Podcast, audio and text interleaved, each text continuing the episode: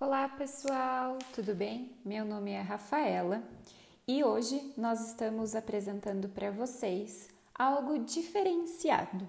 Como nós estamos no tempo quaresmal, eu estarei junto com vocês todas as terças-feiras, que representa o dia do silêncio, fazendo esta oração e também a reflexão de alguns versículos. Espero que vocês possam, juntamente comigo e com os demais que estarão participando deste projeto tão grandioso, refletir e entender o quão é importante vivenciarmos essa época e principalmente do real motivo que a Quaresma tem para nós, católicos. Então, não se esqueça, não é apenas um tempo em que você deve abdicar de algo que você goste muito, mas sim você deve realizar com oração e jejuar, participando dos preceitos que é necessário diante da nossa igreja. Então, eu vou começar a oração. Santa Virgem Maria, modelo das almas contemplativas, ensinai-nos a guardar nosso recolhimento no meio das agitações da vida.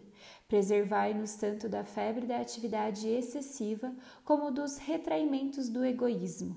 Que jamais o ruído das coisas que passamos faça esquecer a silenciosa presença daquele que mora em nós que jamais a fascinação das coisas visíveis nos afaste o coração do dos esplendores escondidos do mundo invisível.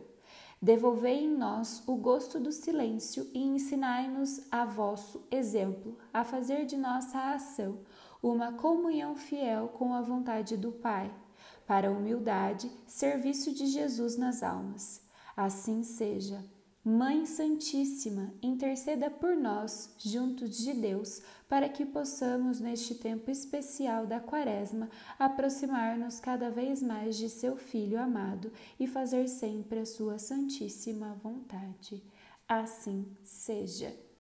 Hoje, terça-feira, dia 16 de março, nós faremos a leitura do Evangelho de Lucas, capítulo 5, versículo 16. Esse é bem curtinho, mas Jesus se retirava para lugares desertos e rezava. Aqui fica muito claro que quando Deus, que é Jesus, ele precisava de uma resposta ou de um entendimento, ele se resguardava. Isso também me recorda que muitos dizem: se você quer algo entre no escuro do seu quarto, feche a porta e converse com Deus. Até Jesus realizava isso, até Jesus tinha essa necessidade de buscar o entendimento de Deus para que os seus planos fossem os mesmos que Deus tinha para a sua vida. Em diversas. É, na linha do tempo da vida de Jesus, nós verificamos essa necessidade que ele tinha de se resguardar, de se retirar e permanecer em silêncio para rezar. O silêncio é tão importante como a bagunça, né? Uh, a exaltação, o louvor que deixa a gente com calor, mas é importante sabermos que no silêncio é quando Deus fala conosco, é quando nós estamos preparando os nossos ouvidos para ouvir o que Deus tem para nos comunicar, através de uma pregação, através de uma palavra, através de uma confirmação do irmão, através de uma missa, mas é importante sabermos que precisamos nos resguardar, ficar em silêncio, rezar para ouvir a palavra de Deus. Eu espero você na próxima terça-feira. Estamos e continuaremos reunidos em nome de Deus que é Pai, Filho, Espírito Santo. Amém.